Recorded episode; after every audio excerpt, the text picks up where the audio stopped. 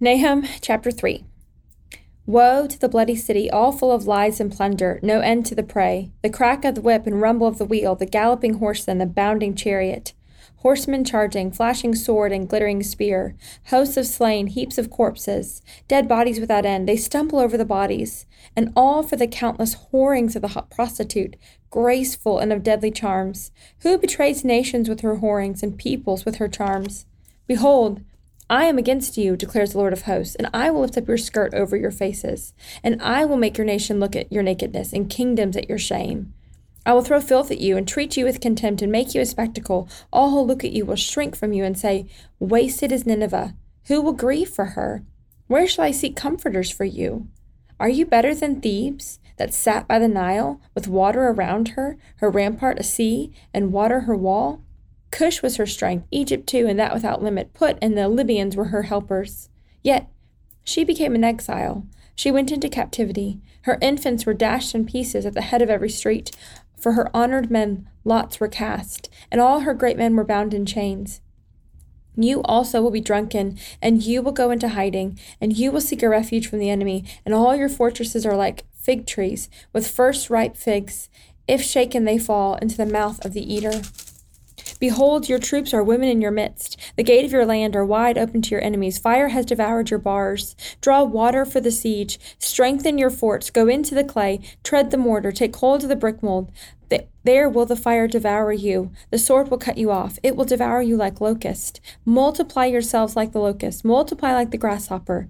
You increase your merchants more than the stars of the heavens. The locust spread its wings and flies away. Your princes are like grasshoppers, your scribes like clouds of locusts, settling on the fences. In a day of cold, when the sun rises, they fly away. No one knows where they are. Your shepherds are asleep, O king of Assyria. Your nobles slumber. Your people are scattered on the mountains, with none to gather them. There is no easing your hurt. Your wound is grievous. All who hear the news about you clap their hands over you. For upon whom has not come your unceasing evil? This is the word of the Lord. Thanks be to God.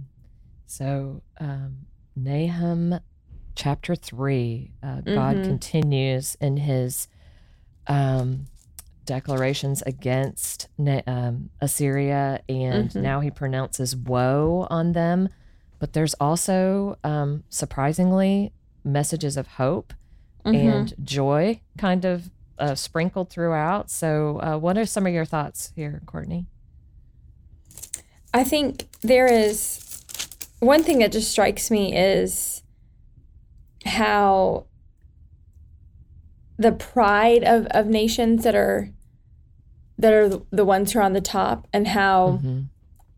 how in verse 8 he says are you better than thebes is sat by the nile um, like all these other nations that came before you do you think mm-hmm. you're better than them do you think that mm-hmm. you somehow have more power than them and i was struck by thinking of the assyria isn't even a nation, obviously, anymore.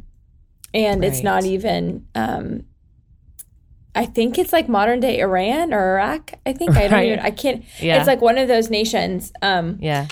But it's, it's, they dominated. It's not a superpower, for, right? It's not a superpower, but they dominated right. for so right. long, mm-hmm. and the the pride of of any nation, even America, that thinks that we are somehow above uh, the one true God, uh, who is making a people for himself from every tribe, tongue, and nation. It's not about a nation. It's it's about him getting the glory. And I was just struck by that. By that he he is um, he will not share his glory with anyone else. And there's a timetable yeah. to his to his waiting.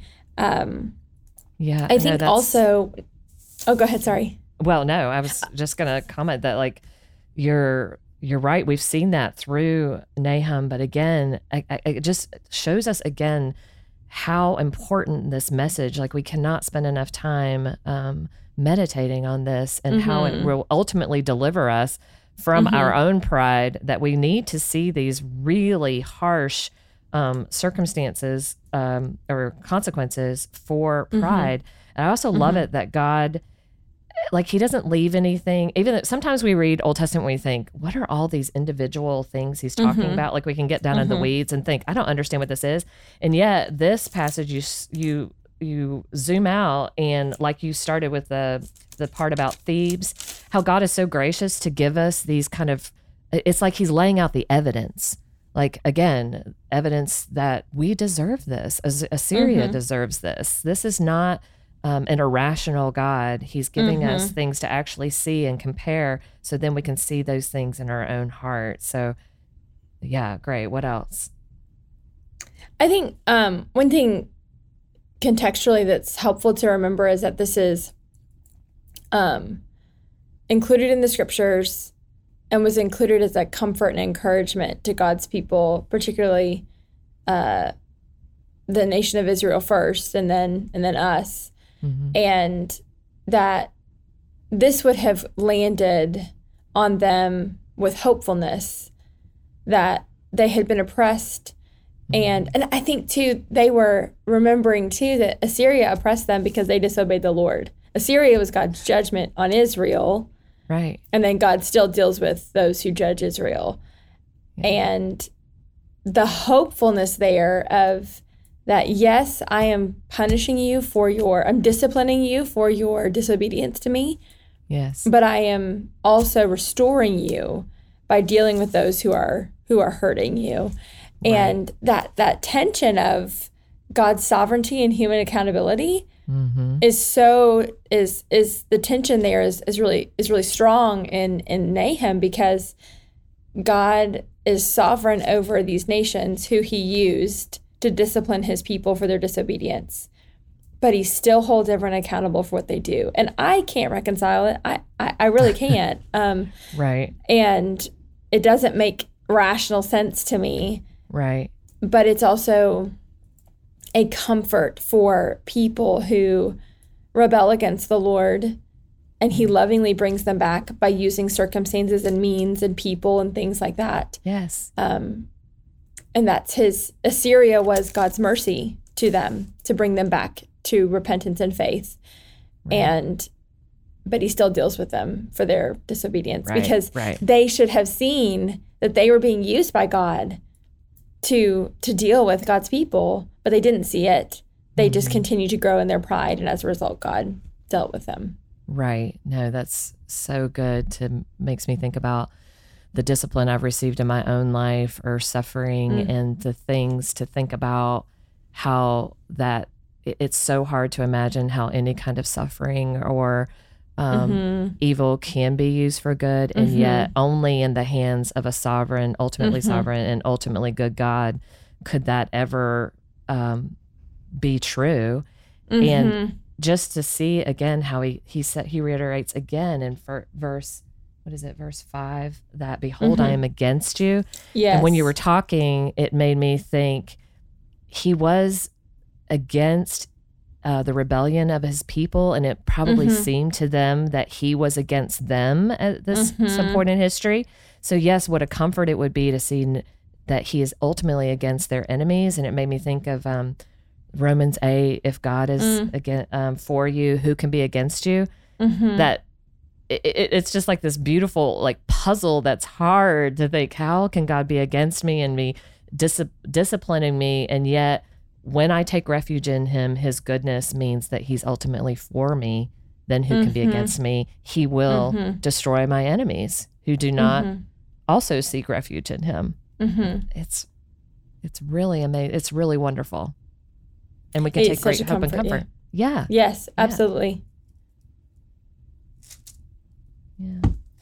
I think it also makes sense of how you can land at the end of the chapter with it seems kind of harsh that people would clap their hands Mhm. over a destruction of an of a people, a whole Mhm. country. And yet it makes more sense in light of all that, right? That there would be rejoicing. Right, yeah, and that they're they the rejoicing over justice being done.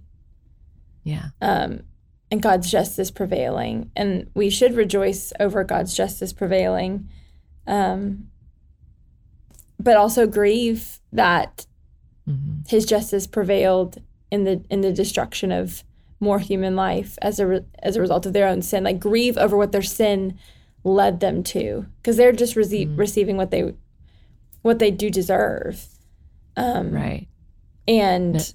Which makes the gospel so much more glorious that we don't receive we deserve all of this we deserve this that, that they're mm-hmm. receiving and because of christ we he took all of that for us and so i think that a christian is always holding this sober tension of not rejoicing so much over the judgment of of people because we know that apart from christ we would be in the same boat mm-hmm. um and then grieving that they never got to that point, that their sin blinded them to that, which is what happens with Assyria. Their sin blinded them to this.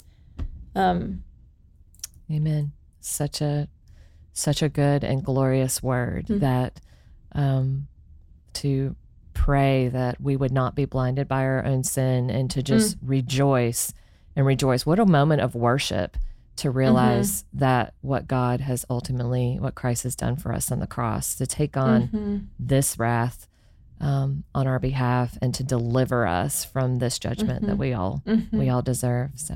Mm-hmm. Well, thank you again, Courtney, for being our guest. and me. yeah, and we look forward to having you come speak actually mm-hmm. uh, to our women at Christ Covenant on uh, September 8th. And uh, until then, uh, for Courtney Reissig, I'm Jennifer McClitch. Thanks for listening to Our Daily Rhythm. I'm Jason Dees, one of the pastors of Christ Covenant, and Our Daily Rhythm is a ministry of our church designed to help you more faithfully and effectively meditate on God's Word.